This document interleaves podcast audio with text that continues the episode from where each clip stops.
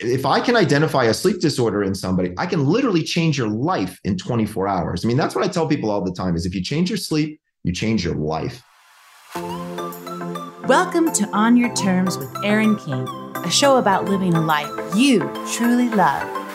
Here's Erin. Well, I think we can all agree there is nothing better than a good night's sleep, and nothing worse than a long next day when you don't get one.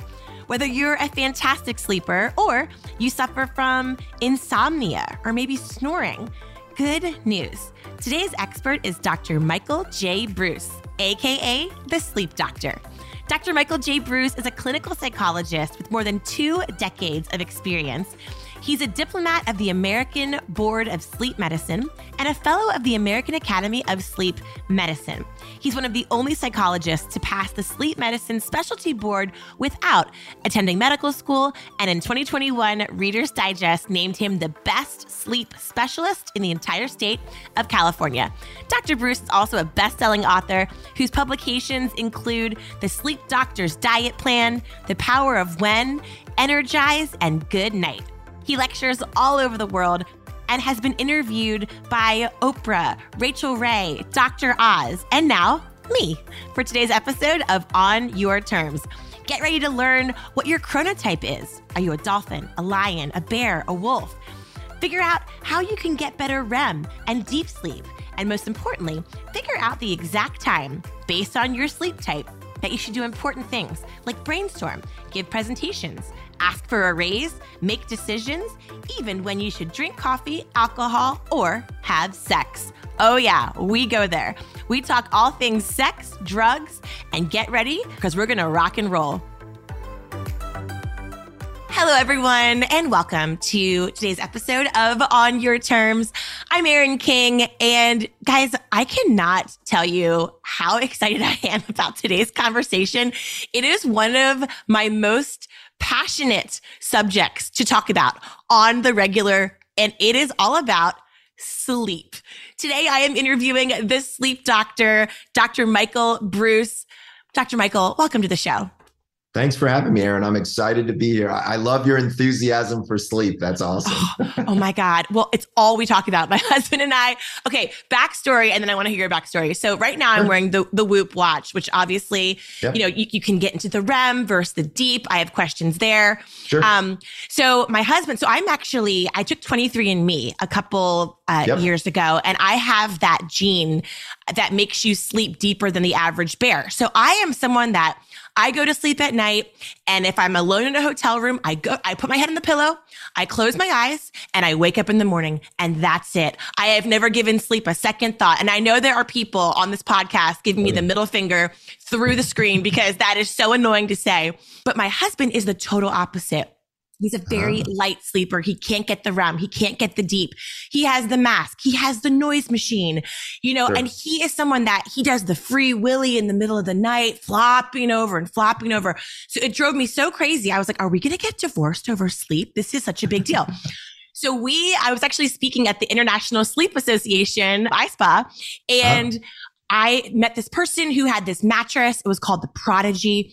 And we put together, we basically built our own bed. So we have two twin beds pushed together and we have it's called the gap right it's like this right. is your side this is my side we have the one sheet covering us on top but honestly dr breus it saved our marriage like i can sleep on my side he yeah. sleeps on his side but there's just i mean i think a lot of us I mean, what a great niche for you to be in. You were saying before we hit record that your son was saying it's like the biggest niche in the world because everybody wants to talk about it and everyone has an opinion about it. So tell us how you got into this and then we'll dive into how we can become better sleepers and just how important it is. Sure, sure, sure. So again, thanks for having me on. Super good opportunity.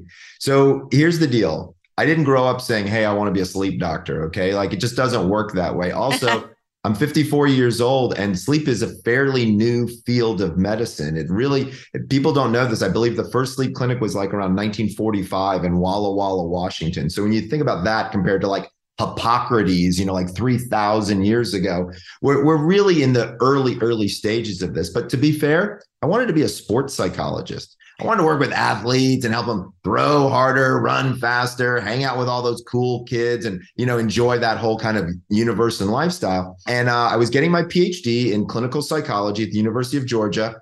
Go Bulldogs, national champions two years in a row. Just saying. and um, while I was at the University of Georgia, you do a residency program, uh, very similar to what an MD does. And okay the residency that I was looking to get into was the top sports psychology residency in the country. I'm just going to be honest with you, Erin, I couldn't get in. They only accepted people from Harvard, from Princeton, from Yale. You know, okay. I went to Georgia. It was a top 20 program, but it wasn't Harvard, right? Sure. But they had a specialty track that they were trying to fill for sleep. And so what they were saying is, is we got a grant. And so if somebody has a skill set that would fall in line here, then you can come and do the sleep side of things and then do the other rotations. Nice. And so I'm like, aha, this go. is how I'm going to do it. So I sold myself as the sleep guy, figuring the first day that I got there, raise my hand and I would just transfer into the other program, right? So I go, I get in, and it's a University of Mississippi Medical Center in Jackson, Mississippi. Okay. I get there, having fun. I'm from Georgia, like it's like old home for me.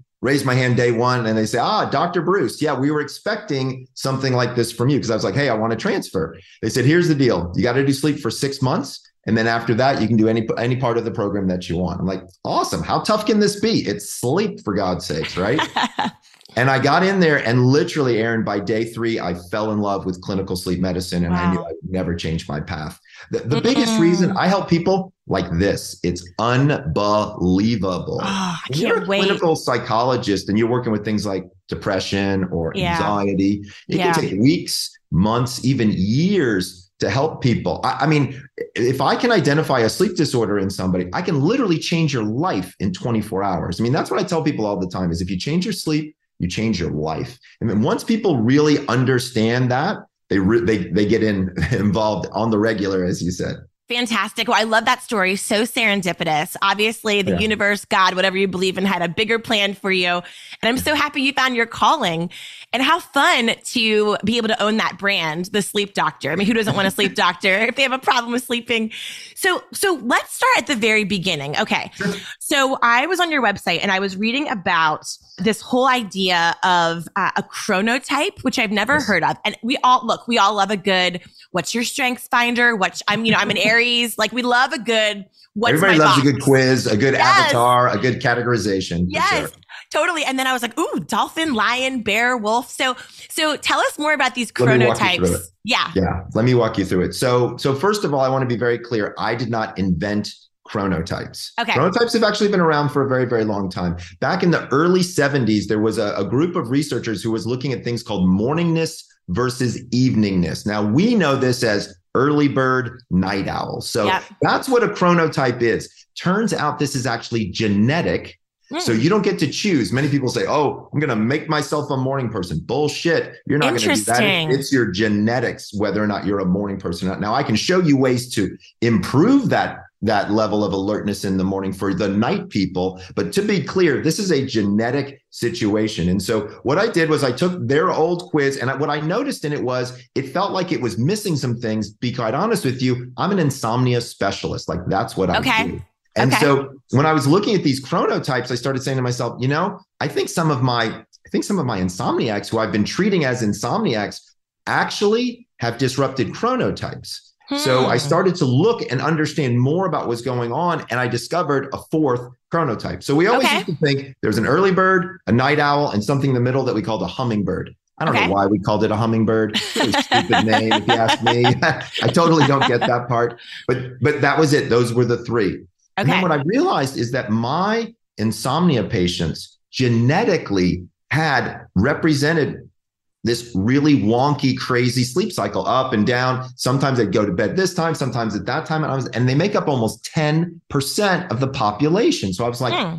this is insane. So I said, let's see if we can identify these people via chronotype and start to understand more about what's going on for them. So all of a sudden, we I created this quiz and we started to actually validate the quiz. We've actually had over 2 million people take the quiz at this point. And wow. what we've discovered is that there's actually even more subtypes, believe it or not. Okay. So early birds I got to be honest with you. I replaced the names. And the reason I replaced the names is because I'm a mammal, not a bird, right? I don't want to be an early bird, right? I want to be a mammal. So I decided, okay, we're going to choose something else. Now, you can appreciate this when you're in the publishing office and you're talking to your publisher about your book and you're mm-hmm. like what should we call these avatars the the craziness that happens during this somebody said they should be crystals somebody said they should be colors somebody said that I, you know because it's like it's kind of like a horoscopy type of thing like you're looking for something. Yes. here's what i said. So i said i wanted them to be animals number one. And number two i said i wanted the animals to actually represent the chronotypes.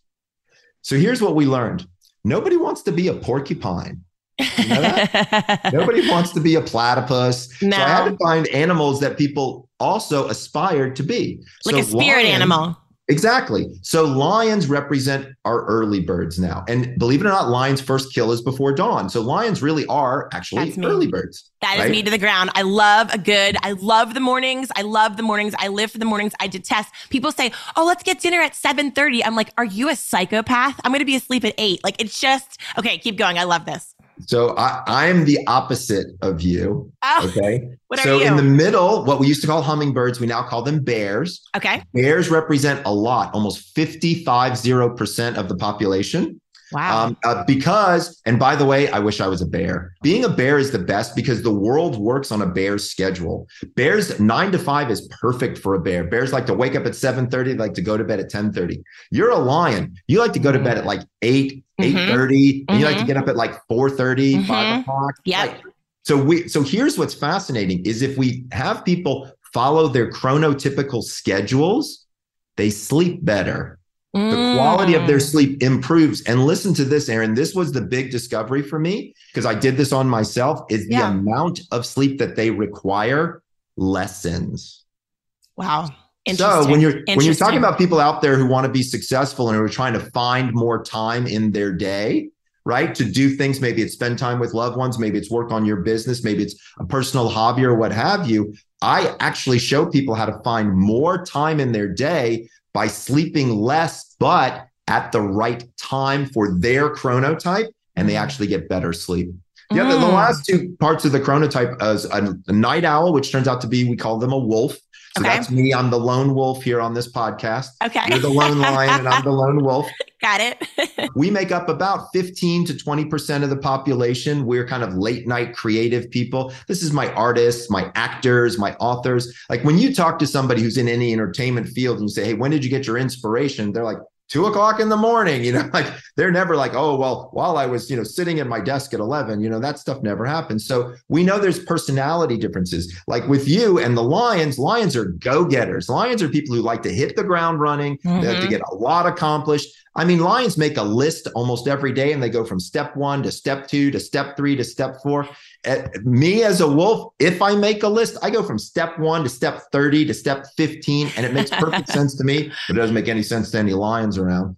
The fourth chronotype is called a dolphin. Now, okay. wonder why did you choose dolphins to represent your insomniacs? So this is what's interesting. Dolphins sleep what we call unihemispherically. So half of their brain is asleep while the other half is awake and looking for predators. Because you know, if they're asleep, you know, a shark can, you know, kind of get them. Okay. I thought that was a great representation of my insomniacs who are never quite asleep. Mm-hmm. Now, my mm-hmm. insomniacs, what I call dolphins, these, these are folks who have a pretty irregular sleep schedule. They're a lot like lions, by the way. They love to get up early in the morning time, mm-hmm. but they get such fitful sleep at night. And to be honest, they've got a decent touch of anxiety to them that they're kind of a little bit scattered most of the time. And so the Dolphins were the ones I wrote the book for, The Power of When, which was my third book, where we really dove deeply into chronotypes. And for folks out there, if you want to check it, check that out, just go to chrono quiz com and you can learn what your chronotype is. Doesn't cost you a dime. I send you a whole report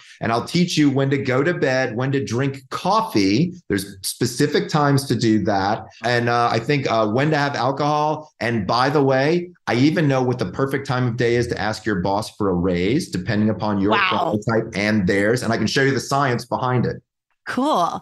So I read that in your book, The Power of When, that you talked about even, you know, brainstorming. Perfect time to have sex. Pre- perfect time to sex. eat a cheeseburger. Yeah, presentations, making decisions. I mean, basically how we function through life all comes down to these chronotypes. And I've never even heard of this. And just, it's so fascinating. So I read that your chronotypes, uh, other than the wolf, was you also have how you like to sleep. So you have like your position, temperature, and chronotype is sort of like your trifecta of how we nail the Absolutely. perfect night's sleep, right? Yeah. And so the thing to think about is for so position is a big one, right? And so okay. when you're looking at what position you sleep in, a lot of people don't realize it, but like think of it like this. If you sleep and you know your arm is up here and this and, and you got the leg, you know, here's what's happening is your body stays in that position for extended periods of time. So think about it like this. If you went to yoga and you stretched for 8 hours, you know, how would your body feel after that? So you want to get yourself in as neutral a position as you possibly can. So what does that mean? It means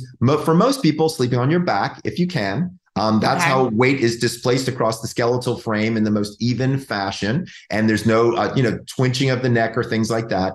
Believe it or not, though, only about 15% of people actually sleep on their back.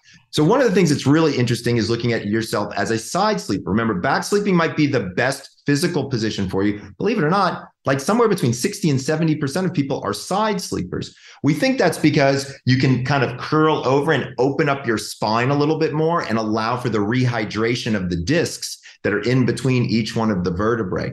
But when you're a side sleeper, here's the problem is you're leaning like this all night long, right? And so there can be pressure building up and things like that. So even though most people are side sleepers, what I do is say, hey, throw a pillow between your legs, right? Because if one leg falls over the other one, then it'll twist your pelvis and your torso, could give you low back pain. I I sleep with like four pillows. Okay, I'm like MacGyver with my pillows. I have one between my legs. I have one uh, in the kind of towards the front of my chest. I have one under the side of my head, and I have one here because my bulldog likes to snore in my ear in my bed. And that's a whole other story. We'll talk about that one later. I love that. It's a very polarizing topic. Should dogs be allowed in beds? I think we can all agree the answer is yes. Keep going. so, believe it or not, there's data to suggest that if you're used to having a dog in the bed and you remove the dog, you will have insomnia for it. I, believe that. I believe that. Interesting. Um, it, it's kind of interesting. The only time you have problems with animals in the bed is if they're disruptive animals, like snoring or dog, you know, cats. You know, they like to move around and make yep. muffins or whatever that thing is that they do. So you know, like you have to have an animal that likes to chill and then it's perfectly fine. I don't have any problem. But to be clear, you don't want a Great Dane sleeping in the bed. Like just, yeah.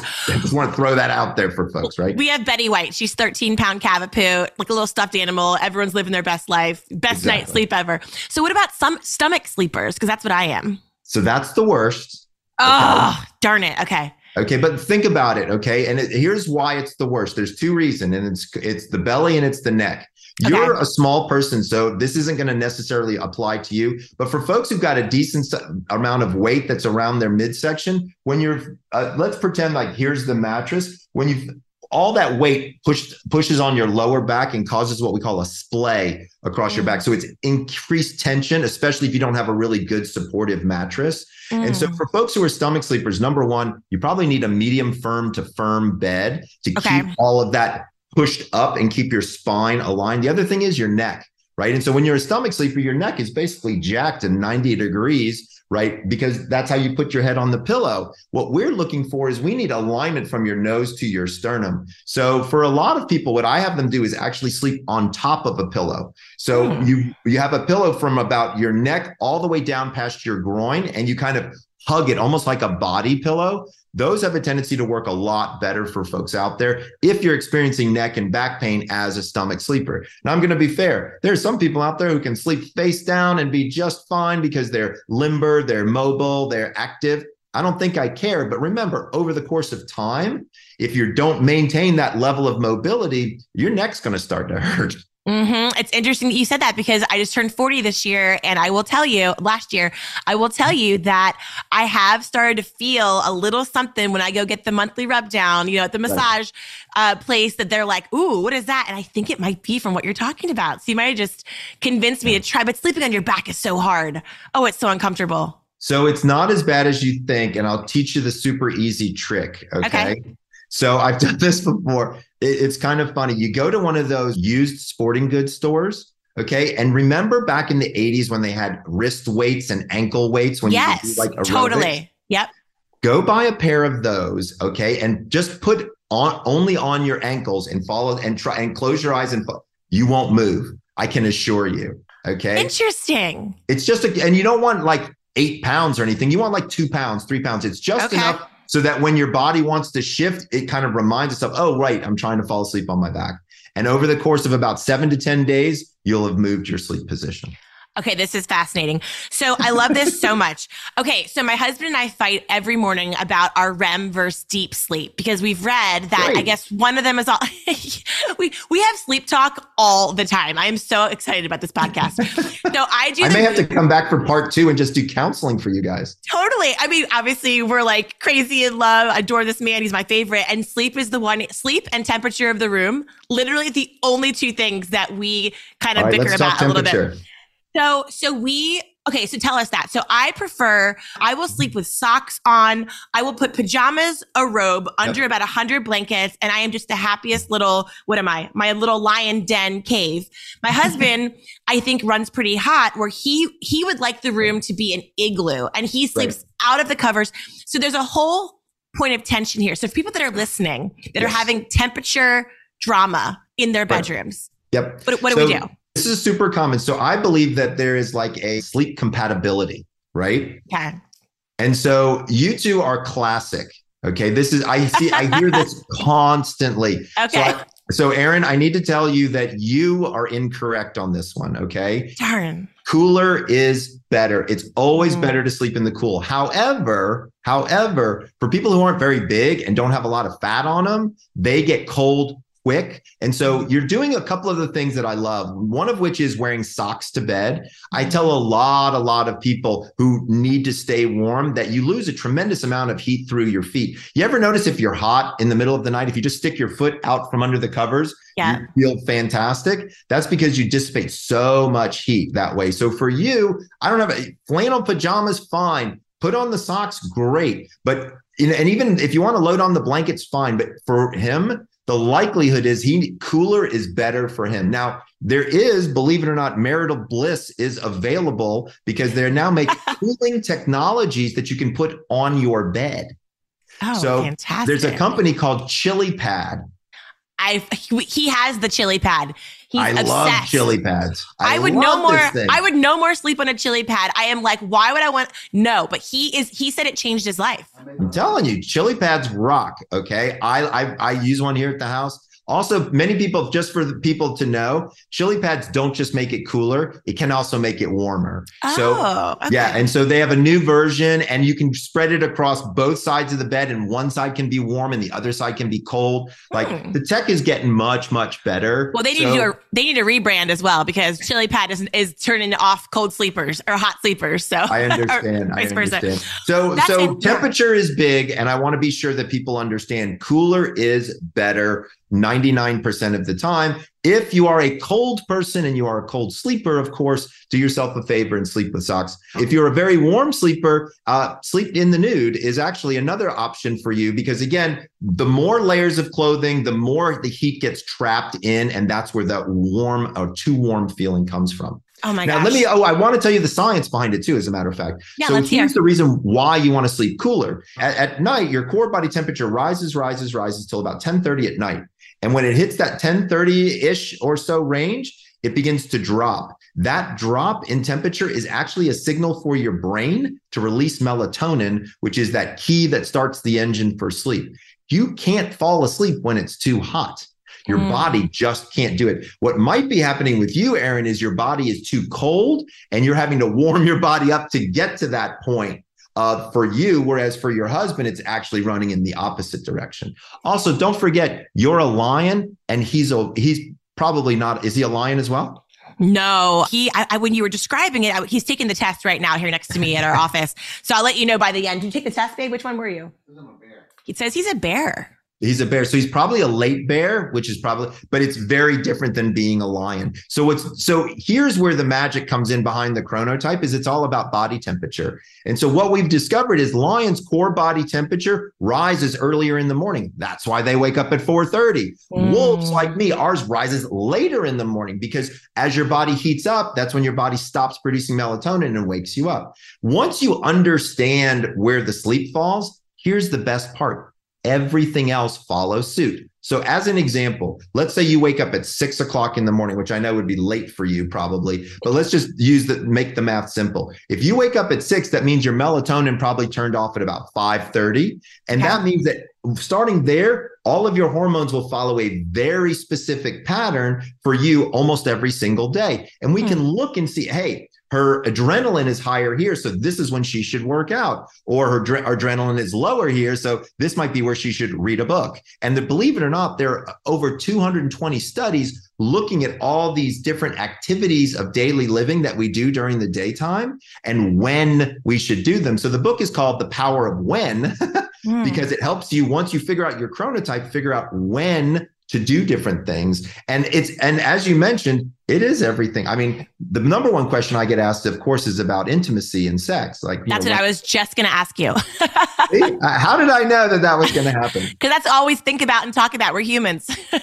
so so let's so let's break that down for everybody so that everybody can get an understanding. So okay as an example, in order to have successful intercourse, you need to have five different hormones, no matter what your gender. You need to have estrogen, testosterone, progesterone, adrenaline, and cortisol all need to be high.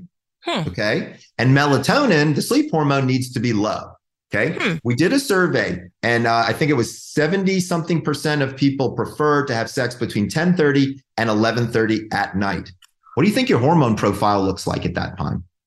Exhausted. Exactly. All of those elevated hormones are lowered, right? Melatonin is high, and estrogen, progesterone, testosterone, cortisol, and adrenaline are all low. So that's hint number one when you should be having intercourse. Hint number two if you are with a male partner or someone with a penis, what happens in the morning time for most men? Yep.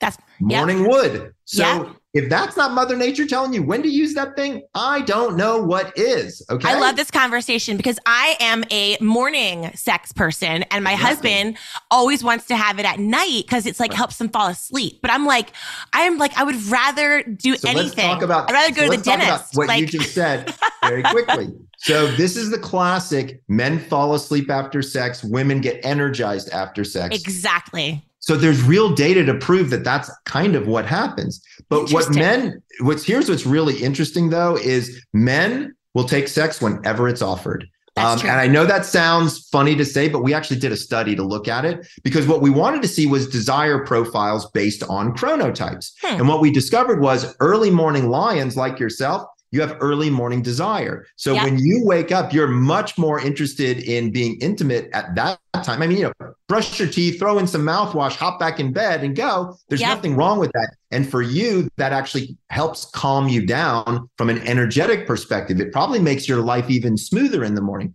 We also discovered the same with dolphins. So remember how I said dolphins and lions are so similar, but the mm-hmm. big difference we find is anxiety. Well, a lot of people aren't particularly anxious after sex because of the oxytocin and because of all the hormonal uh, stuff that's going on during that. So it actually can be a good morning way to smooth out your morning. So if you're a lion or a dolphin, I recommend early morning sex if your partner is, is certainly willing. But as a general guideline, almost everybody can have sex early in the morning. The big drawback are wolves. So people like me who are really because at six o'clock in the morning, many times, I mean, like I can't even function. Right. And so yeah that's the that's the big difference is kind of knowing and understand your partner. The funny thing is is that my entire house is wolves. So when my wife and i started dating i she would i'd say you know when do i going to get you? Say oh i don't know pick me up at eight right? So i pick her up like that would be a nighttime for you like that would be going to bed for you right?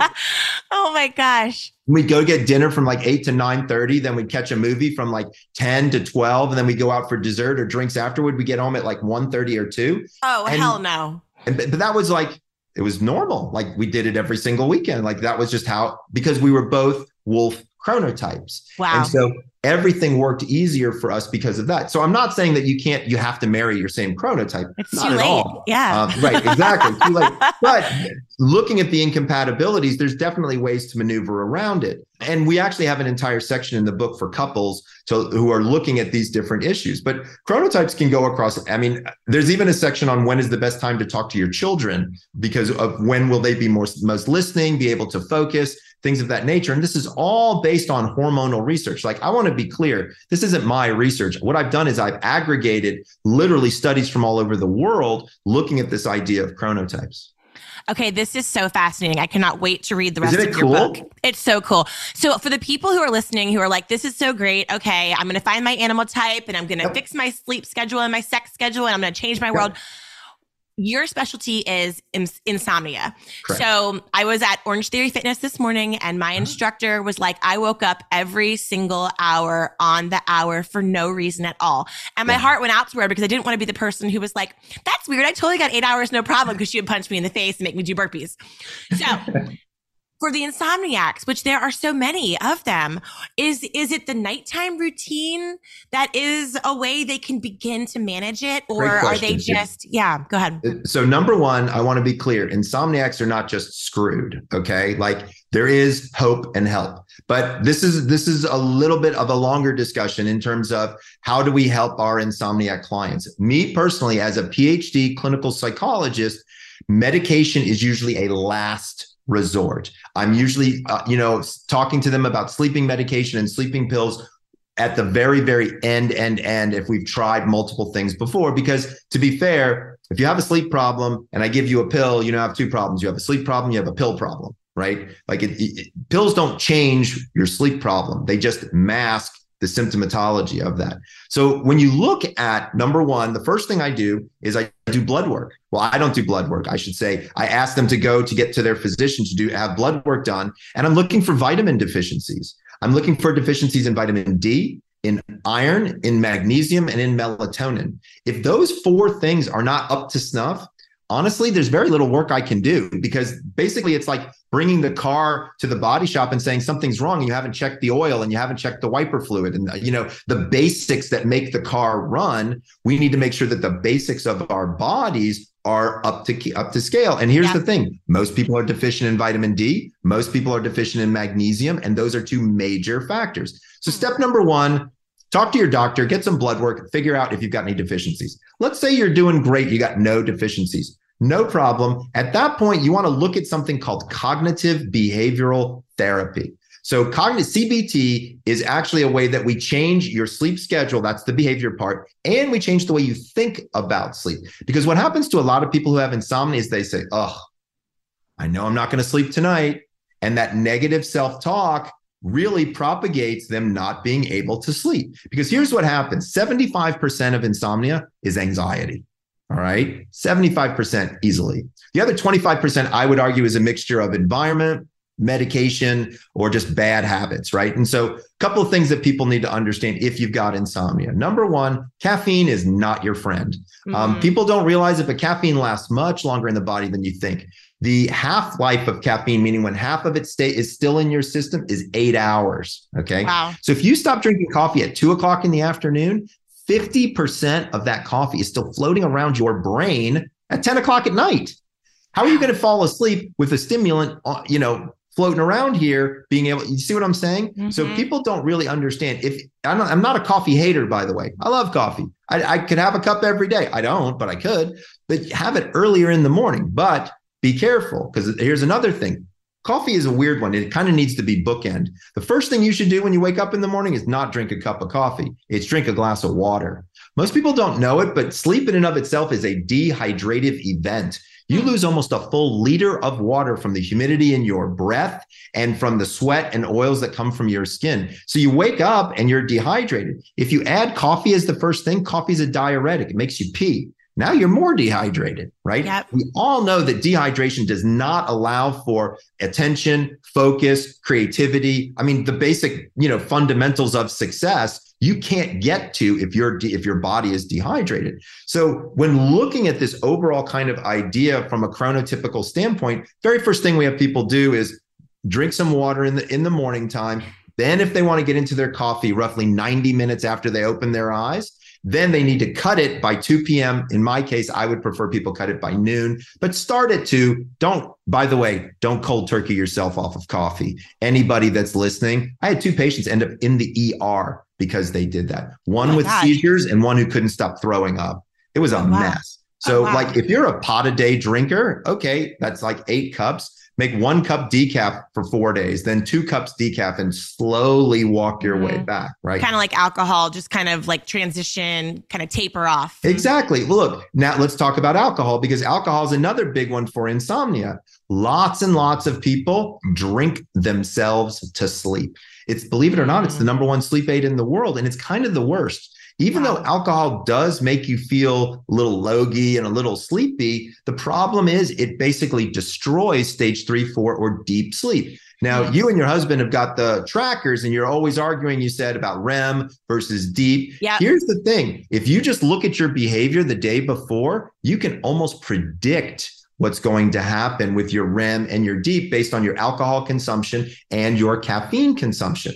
Getting back to insomniacs, the way we want to deal with them is we want them to understand that sleep is something that you think about actually through the day. You don't wait until the very evening, you know, an hour before bed saying, oh shit, I've got to do this, this, and this to get myself better rest. It's really looking at your behaviors throughout the hydration, caffeine regulation, alcohol regulation. Mm-hmm. Again, I'm not a teetotaler. If you want to have yeah. a beer or a glass of wine with dinner, I don't think I care. Yeah. But you better stop probably about two hours before bed, two and a half hours before bed, and you better keep it to two drinks. Once yeah. you go past two drinks, you get a buzz. When you get a buzz, cortisol jacks up, and that's the fight or flight hormone. That isn't going to let you sleep very well. Totally. It's so true. And anecdotally, I will say, you know, I'm I'm an Irish citizen. My family is a bunch of Irish Catholics. Drinking is very cultural for us.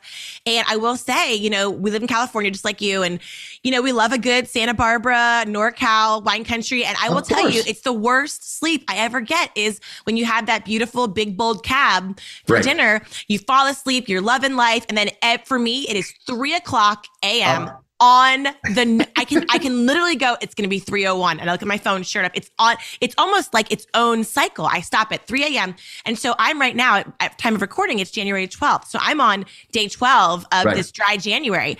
I can't tell you first of all I'm bored your sleep's better. I'm bored and miserable. But I will say my sleep has never, my sleep score on my whoop is like 98, 97, you know? Right? So, I mean, it is so true. Gosh. And it's so counterintuitive because we do think to ourselves, hmm. oh, nightcap to fall asleep. But to your right. point, it's only a short term solution. Yeah. And, and also to be fair, one drink isn't bad. Like, I want to be clear about this. Like, if you have a glass of wine with dinner, I'm not saying don't do that. That's fine. But like two, three glass, then you're like you really have to think about the consequences of sort of what's going to happen and yeah. then you start to really get an understanding for it. So kind of getting back to insomnia the biggest thing i tell all my insomniacs is it's we really need to look at your wake up time.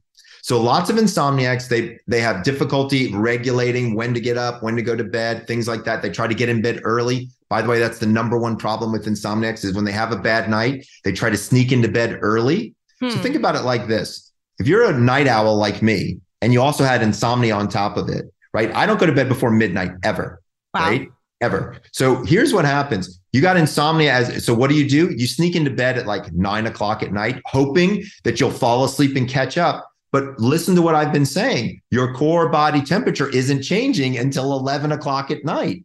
There's no universe you're going to fall asleep doing that. So understanding your chronotype gives you the appropriate bedtime we fixed more insomnia by just identifying people's chronotypes than I ever imagined that we would because people were going to bed and waking up at the wrong times. Mm.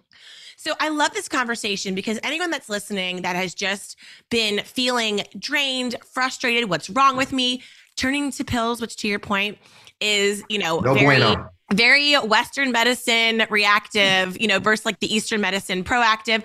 I will say, you know, for people that are having these problems, I mean, head over to this quiz, take a look. I cannot wait to to dive into this more in your book. Last question, I'll let you go.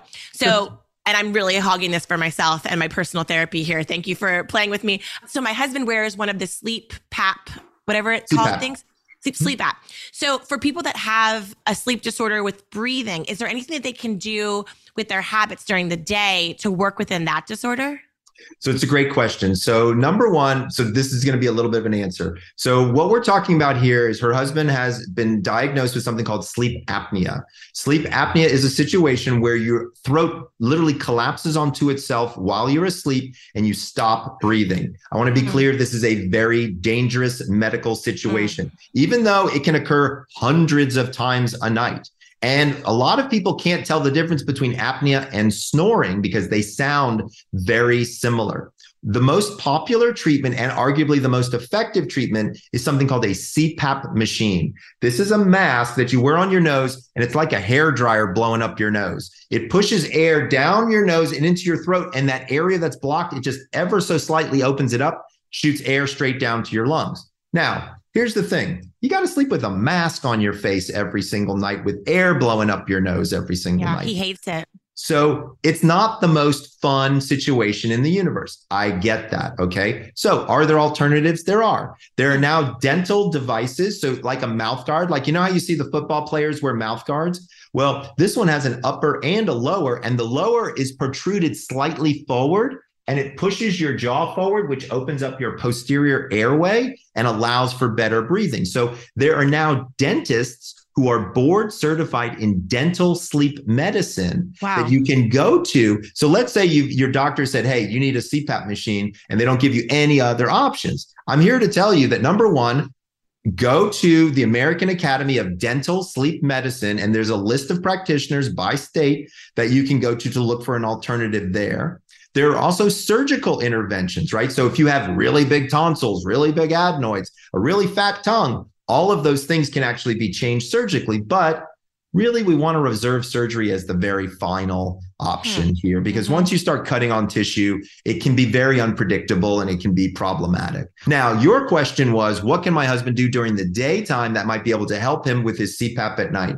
So there's really two maybe three things that i can think of. So number one there's actually a new medical device that literally just came on the market about three years ago. It's called excite osa ex C I T E O S A dot com. This is actually a unit that you put on your tongue during the daytime for about 20 minutes. It vibrates on your tongue and it actually shrinks your tongue very, very slightly. Wow. Now, it doesn't have an effect on your voice. It doesn't have an effect on your ability to swallow or chew food or anything like that. It's very, very minor. But what it does is it gives enough room in the in the airway now to open up and be able to work. So for people with minor sleep apnea or just snoring, I love this Excite OSA. It's it's phenomenal. It is by prescription only, so you have to ask your doctor or go to a sleep specialist to find out about it. Number two, exercise. There's a lot of data to suggest that people with uh, sleep apnea, if they are regular exercisers, it can be extremely helpful for improving the quality of their sleep. And it helps them in the third category, which is lose a little bit of weight.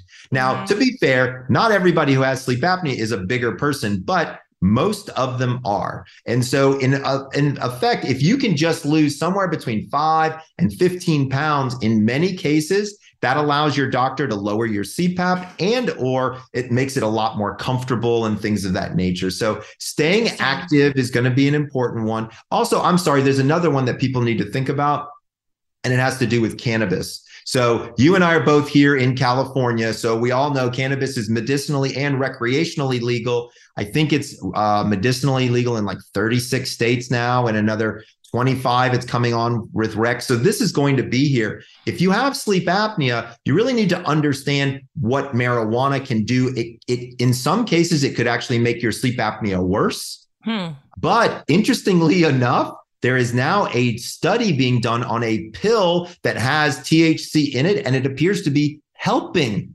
people with sleep apnea. Wow so we're still very mixed on how is cannabis affecting sleep apnea. Now, the one question you didn't ask me, which everybody seems to want to know is, well, should I take CBD gummies or THC gummies for sleep? And what should I think about doing there and all of that? So let's talk about that for a minute.